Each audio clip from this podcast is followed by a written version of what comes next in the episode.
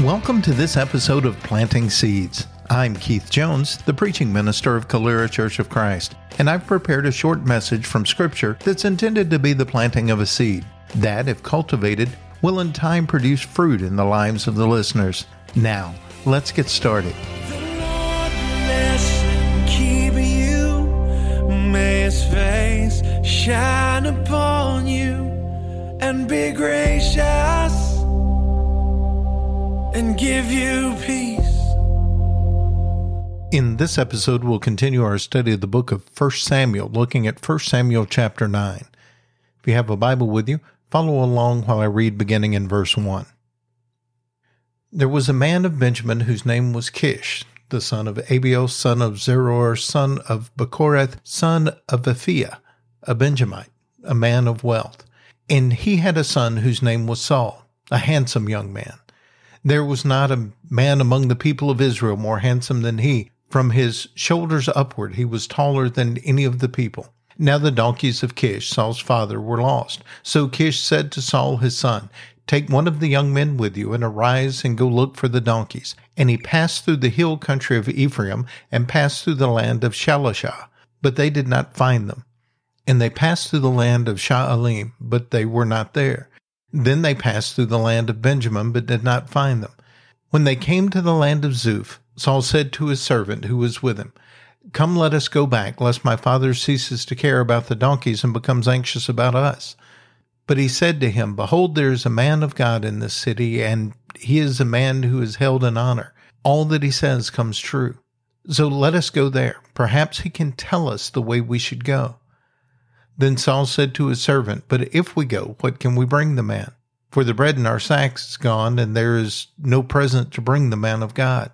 What do we have? The servant answered Saul again, Here I have with me a quarter of a shekel of silver, and I will give it to the man of God to tell us our way. Formerly in Israel, when a man went to inquire of God, he said, Come, let us go to the seer. For today's prophet was formerly called a seer. And Saul said to his servant, Well said, come let us go. So they went to the city where the man of God was. And as they went up the hill to the city, they met young women coming out to draw water and said to them, Is the seer here? They answered, He is. Behold, he is just ahead of you. Hurry, he has come just now to the city because the people have a sacrifice today on the high place. As soon as you enter the city, you will find him before he goes up to the high place to eat. For the people will not eat till he comes, since he must bless the sacrifice. Afterwards, those who are invited will eat. Now go up, for you will meet him immediately. So they went up to the city, and as they were entering the city, they saw Samuel coming out toward them on his way to the high place. Now the day before Saul came, the Lord had revealed to Samuel, Tomorrow, about this time, I will send to you a man from the land of Benjamin, and you shall anoint him to be prince over my people Israel. He shall save my people from the hand of the Philistines. For I have seen my people, because their cry has come to me. When Samuel saw Saul, the Lord told him, Here is the man of whom I spoke to you. He it is who shall restrain my people. Then Saul approached Samuel in the gate and said, Tell me, where is the house of the seer? And Samuel answered Saul, I am the seer. Go up before me to the high place, for today you shall eat with me, and in the morning I will let you go and will tell you all that is on your mind. As for your donkeys that were lost three days ago, do not set your mind on them, for they have been found. And for whom is all that is desirable in Israel? Is it not for you and for your father's house? Saul answered, Am I not a Benjamite, from the least of the tribes of Israel? And is not my clan the humblest of all the clans of the tribe of Benjamin? Why then have you spoken to me this way? Then Samuel took Saul and his young man and brought them into the hall and gave them a place at the head of those who had been invited, who were about thirty persons. And Samuel said to the cook, Bring the portion I gave you, of which I said to you, Put it aside. So the cook took up the leg and what was on it and set them aside for Saul. And Samuel said, See what was kept is set before you. Eat, because it was kept for you until the hour appointed, that you might eat with the guest. So Saul ate with Samuel that day. And when they came down from the high place into the city, a bed was spread for Saul on the roof, and he lay down to sleep. Then at the break of dawn, Samuel called to Saul on the roof, Up, that I may send you on your way. So Saul arose, and both he and Samuel went out into the street. As they were going down to the outskirts of the city, Samuel said to Saul, Tell the servant to pass on before us, and when he has passed on, stop here yourself for a while, that I may make known to you the word of God. In this section of 1 Samuel, we get an up close look at God at work. We see him working in the circumstances and the people in this story to bring about his will and to bless his people. And I think the first thing that we need to see here is that God is absolutely willing to guide us in any circumstance. In verse 6, Saul and his companion knew that they could go see the man of God and find out what was going on with their lost donkeys and with his father and all those things. And so they were eager to go see him. They wanted to seek God's guidance in this situation. And we too need to be willing to seek God's guidance in our daily lives. Far too often we give in to the temptation to make our own choices without any help or guidance or direction from God, and then only seek His help once we've made a mess of the situation. But in Proverbs chapter 3, verse 5, we're told that God will make our paths straight. We don't have to wander around and zigzag through life. We can make a straight journey from here to eternity with Him if we just follow His directions. Proverbs 8:17 says that if we seek God and his guidance, we will find him.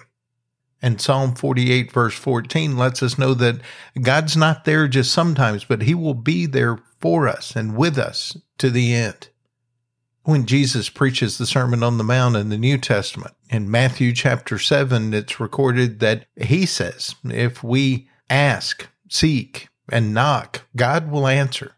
We will find God and be able to benefit from his guidance and direction through this life.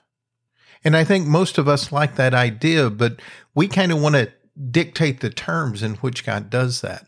And what we see in this story and most stories in the Bible is that God is working in the background through second causes, through his providence to bring about the results that he wants to.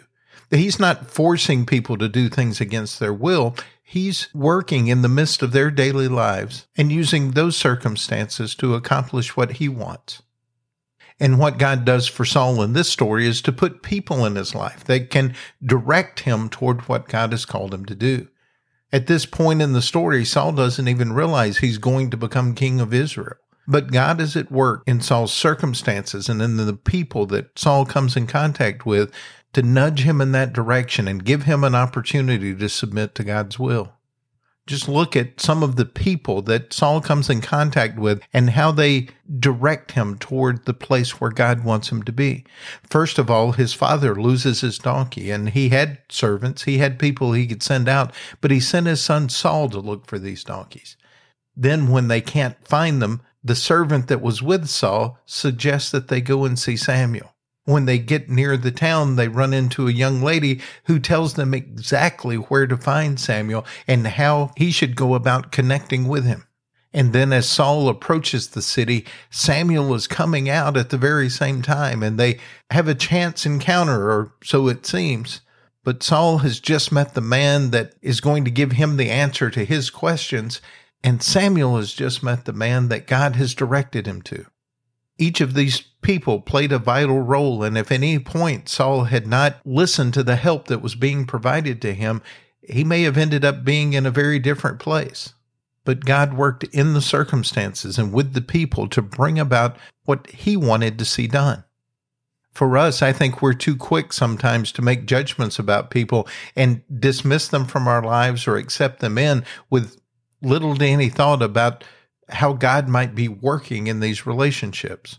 For most of us, as we grew up, our parents were steering us toward God and trying to keep us on that path. God put us in the lives of those parents and instructed those parents in the way that they should raise a child. Now, certainly not every parent follows those instructions and not every child takes the teaching that they're given. But it's God's desire to work in the family to raise and nurture future disciples and followers of His. But God also gives us friends and have people come into our lives that befriend us and, and help us. help us to see ourselves better and help us to see things that are important as we grow spiritually and physically. If we choose the wrong friends or listen to the wrong people, we may be led astray. But if we listen to the people that God has put there, they'll help keep us on the path. Sometimes they're absolute strangers, just like in the story here with Saul. We run across people who say things to us that if we're paying close attention and know enough about what God has already revealed to us, we can make connections that help us stay on the right path. And sometimes those may be delivered in warm and charming ways. Other times they may be delivered to us in hateful and mean ways, but there's still a message we need to hear so that we stay on the path that God wants. Notice here that God never stopped Saul from making his own choices. But knowing the heart of Saul, he gives him choices and opportunities that lead him or guide him in the direction he wants. Saul doesn't understand how it's all going to come together, but he's certainly able to look back later and see that God was at work from the time he left home to the time he met Samuel. And in the same way, God doesn't take away our free will. He allows us to make choices every day. We can choose to love him or hate him. We can choose to obey him or reject his will. But because God is so powerful, because God is the sovereign of the universe.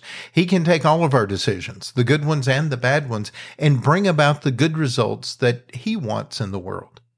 Just think about how the tone has shifted in these last two chapters as God talks about Israel wanting a king.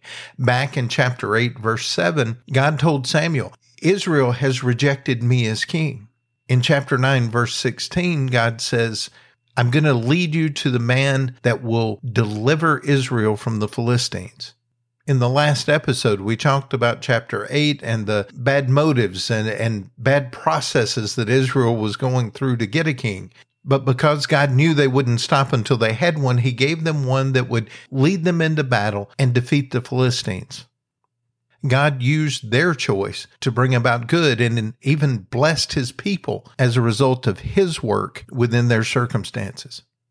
Here we see a fulfillment of what the Apostle Paul talks about in Romans chapter 8, verse 28, where he lets his readers know that God works in every circumstance to bring about good for those who love the Lord. And if you go and look at the passage in Romans, you'll see that he doesn't promise them that everything will be good.